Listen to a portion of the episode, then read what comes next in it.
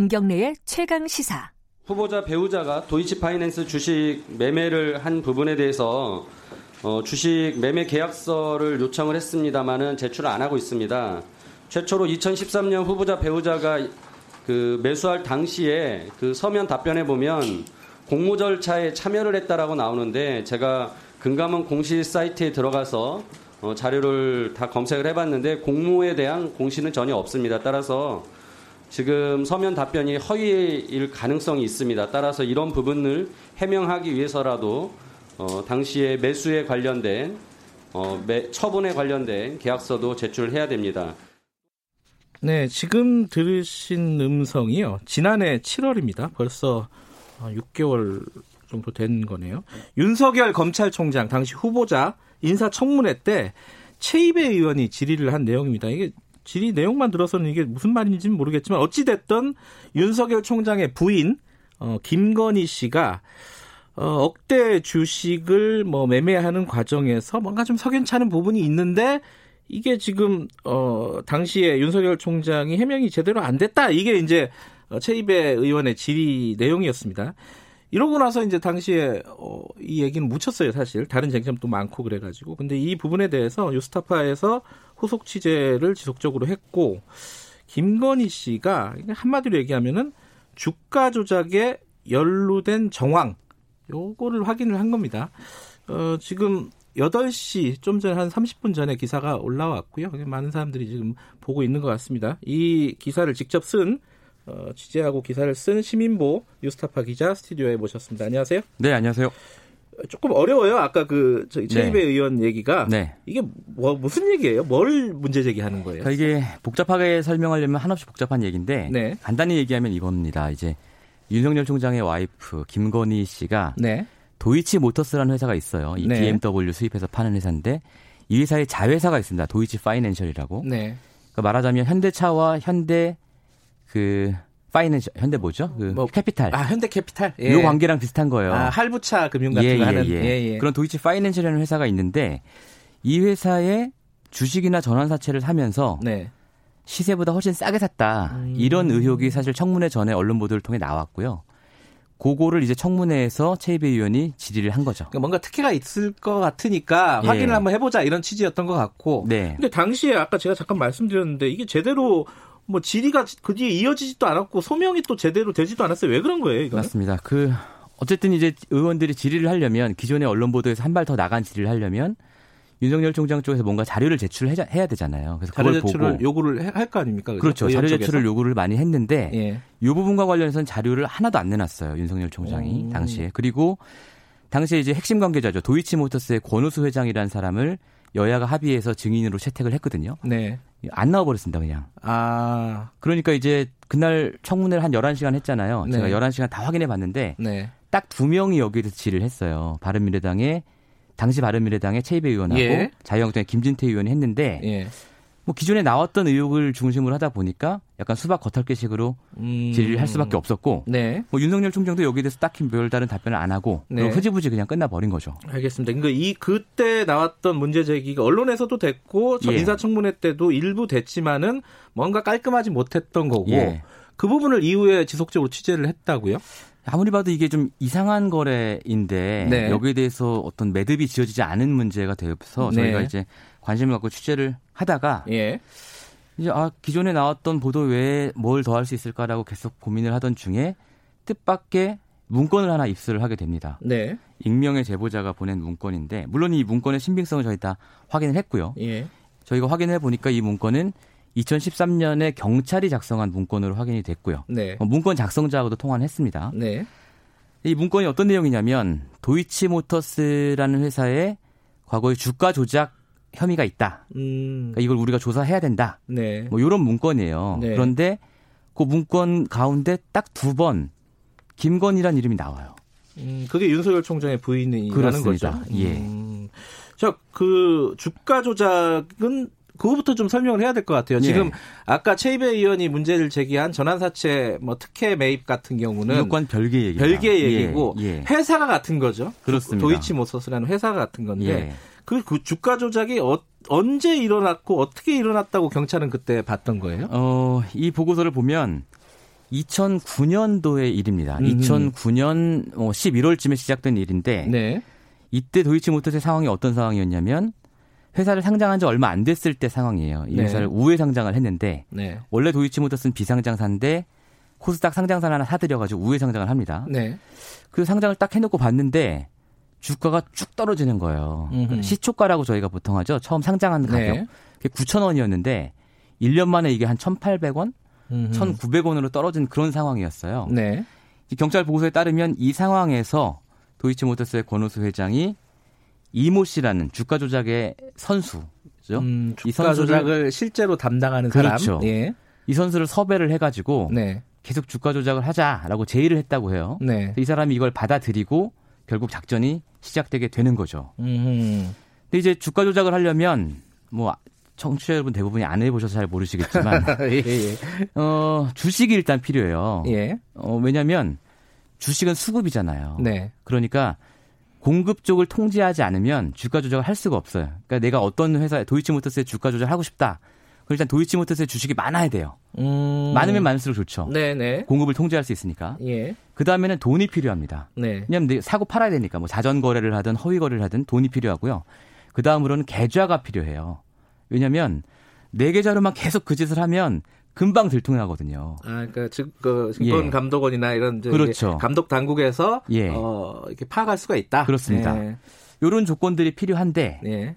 근데 이제 권우수 회장이 이 당시에 2009년 11월이라 그랬잖아요. 예. 2008년 11월에 합병하고 딱 1년 지난 시점이거든요. 네. 1년이 지나면 뭐가 달라지냐? 대주주가 자기 지분을 팔 수 있게 돼요. 음. 그걸 못 팔게 하는 걸 저희가 보통 보호예수라고 하는데 네. 보호예수에서 풀리게 됩니다. 네. 그러면서 이제 권호수 회장의 주식 100만 주를 이 사람한테 맡겼다. 음, 그 주가조의 선수한테. 예, 예. 이, 이모 씨한테 맡겼다. 예. 그리고 그 뒤에 이제 아까 말씀드린 다 두 가지 조건이 필요하잖아요. 돈과 계좌. 예. 이걸 이제 조달을 해주는데 예. 이 과정에서 이른바 쩐주라고 저희가 부르죠. 네. 이 쩐주라는 사람들을 붙여줘요. 음. 이 주가조의 선수한테. 네. 그래서 붙여준 사람이 도이치모터스의 주주였던 사람들을 네. 붙여주거든요. 어, 이 사람들한테 제안을 하는 거죠. 야, 너가 갖고 있는 주식도 맡기고, 예. 네 계좌랑 돈도 일단 맡겨봐. 음. 그럼 내가 돈 벌게 해줄게. 음. 그런데 이렇게 소개했던 쩐주 중에 한 명이 바로 윤석열 총장의 아내 김건희 씨였다는 게 경찰 보고서의 내용입니다. 근데 그 예. 주가 조작에 돈을 댄 것만으로도 불법입니까? 그렇습니다. 저희 그 자본시장법 176조 예. 여기 보면 시세조정 행위가 금지되어 있는데요. 예. 1, 2, 3항은 시세조정 행위 자체에 대해 묘사하면서 이거 금지된다라고 네. 되어 있고요. 4항은 이러한 행위를 위탁하거나 수탁한 자 음. 역시 처벌 대상이다. 이렇게 되어 있습니다. 자, 지금 말씀하신 경찰 문건은 이런 사실들을 정리한 문건인데 예. 사실 뭐 김건희 씨를 수사하려고 정리한 문건은 아니었던 걸로 그렇죠. 보이는 거죠. 주 타겟은 아니었어요. 예, 예. 그건 이제 도이치모터스의 주가 조작. 그렇습니다. 요... 이 도이치모터스 주가 조작에 김건희 씨가 들어와서 예. 어 일단은 자기가 갖고 있던 도이치모터스 주식 예. 그리고 자기 계좌 그리고 10억 원을 맡겼다. 음. 이게 골자입니다. 근데 이게 어, 경찰 보고서가 있었으면 수사가 진행이 됐을 거 아니에요. 그 이후에. 그러니까 이게 경찰 수사가 이제 내사와 그러니까 첩보와 네. 내사와 네. 수사 이런 네. 단계로 나뉜다고 보면요. 네. 이 보고서는 일단 첩보 단계에서 생산이 된 보고서고요. 첩보. 예. 예. 이 첩보 보고서가 어 내사까지는 갔습니다. 그러니까 이게 음. 내사라는 게 그냥 하는 게 아니고요. 정식 내사 번호가 있거든요. 그러니까 사건 번호. 그렇습니다. 예. 내사가 시작이 되면 내사 번호가 생기고 이 정보망에 경찰 정보망에 이렇게 등록이 돼요. 네. 2단계까지는 이게 갔는데 여기까지 네. 확인됐는데 그 다음에 수사 단계로 가지 못한 거예요. 음, 왜 그런 거죠?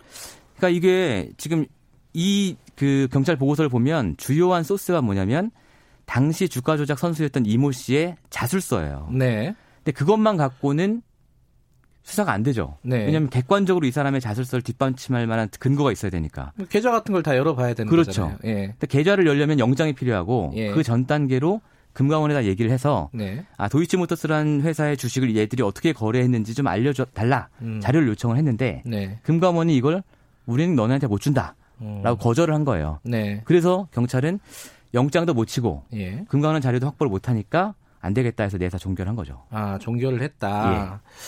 근데 이제 여기서 좀 이상한 거는 예. 김건희 씨하고 아까 도이치모터스 권오수 회장 예. 그쪽이랑은 어떤 관계길래 이런 어떤 이게 경찰이 바라보기에는 네. 불법적인 주가 조작을 하기 위해서 소개시켜 줄 만한 관계였다고 경찰은 본 거잖아요. 네. 어떤 관계였던 거예요, 둘이? 사실 경찰 보고서에는 네. 이 김건희 씨가 윤석열 총장이 아니라는 것도 안 나와요. 이름만 나옵니다. 음흠. 근데 이 김건희가 어떻게 같은 김건희라는 걸 알 수 있냐 네. 하면 그동안 김건희 씨와 도이치모터스 가져온 관계 때문이에요. 음, 어떤 관계예요? 그러니까 뭐 대략 한 네 번 정도 거래를 했다고 볼 수 있는데 짧게 설명을 드리면 음흠. 첫 번째는 도이치모터스가 우회 상장하자마자 그러니까 우회 상장을 1월 2009년 1월 말에 했는데 네. 2009년 5월에 김건희 씨가 도이치모터스 주식을 24만 8천 주, 네. 한 8억 원어치를 어, 장외 매수하게 됩니다. 네. 장외 매수라는 건 장에서 안 샀다는 거예요. 그러니까 우리가 말하는 증권사 앱을 안 사고 네. 통으로 누군가한테 샀다는 것인데 네. 그 상대방이 누구였냐? 두창섬이라는 회사였어요. 네. 두창섬이라는 회사는 또 권우수 회장이 갖고 있던 회사예요. 아, 네. 그러니까 우회 상장하고 막 지분 정리하고 이런 복잡한 촉인데 네. 사실상 오너가 갖고 있던 지분을 통으로 8억 원치를 받은 거죠. 음. 이게 사실은 어, 잘 잊기 어려운 일인데요. 네. 일단 요 관계가 하나 있고요. 그때 근데 주식을 네. 받을 때는 얼마에 받은 거예요? 주당 3,225원에 받았습니다. 음, 음. 예, 일단 24만 8천 주를. 예. 예, 그러고요. 그 다음 거래는요? 그 다음 거래는 네. 어, 도이치 파이낸셜이라는 아까 회사 말씀드렸잖아요. 네. 현대차와 현대캐피탈 같은 관계고 네. BMW 차 사면 할부해 주는 회사인데 예.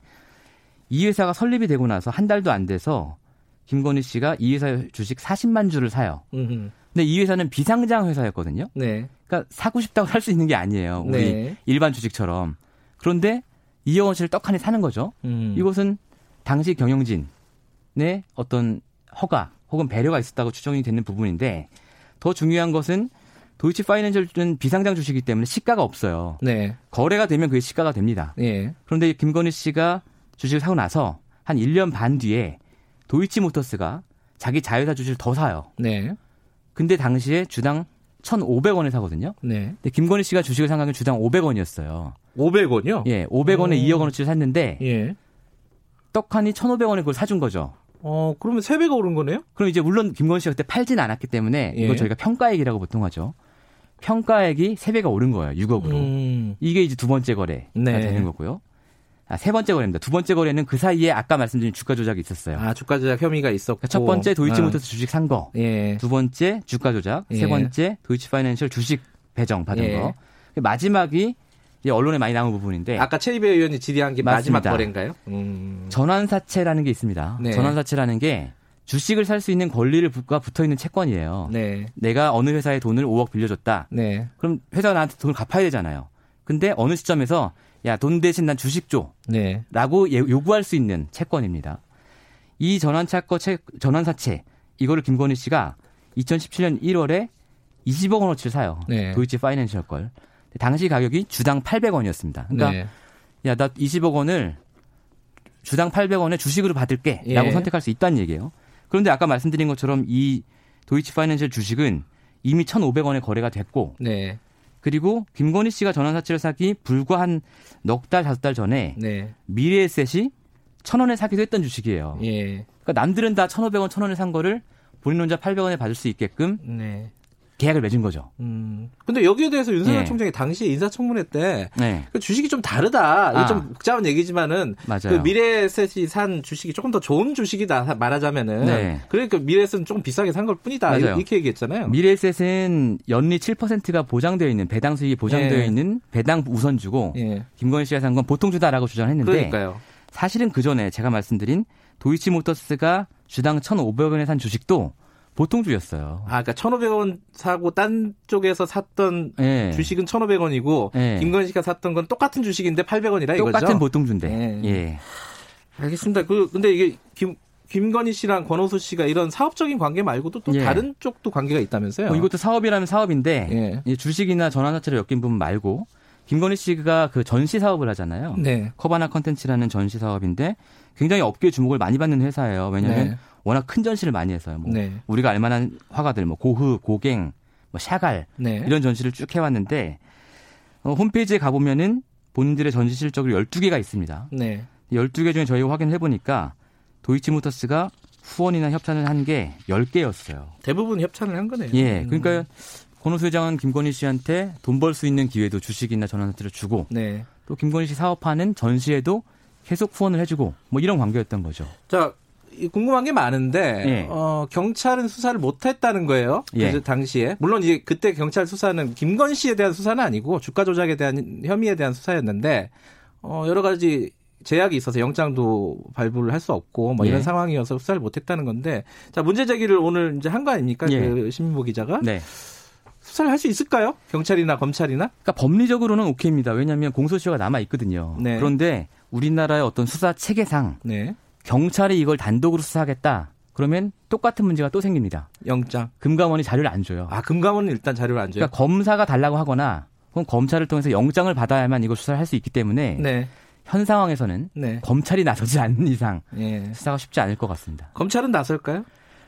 아, 글쎄요. 뭐 윤석열 총장이 평소에 법과 원칙을 소신으로 얘기해 왔기 때문에 네. 자신의 아내와 관련된 문제에도 나서지 않을까 라고 저희는 예, 기대하고 있습니다. 이거 한번 좀 지켜보도록 하고요. 예. 어, 이게 좀 복잡한 얘기입니다. 이게 뭐 주식과 관련된 얘기라서 자세한 얘기는 저희 예, 홈페이지에서 좀 봐주십시오. 예, 유스타파 홈페이지나 포탈에서 네. 어, 검색하시면 자세한 기사를 보실 수 있을 것 같습니다. 오늘 여기까지만 듣겠습니다. 고맙습니다. 네, 감사합니다. 시민보 유스타파 기자였습니다.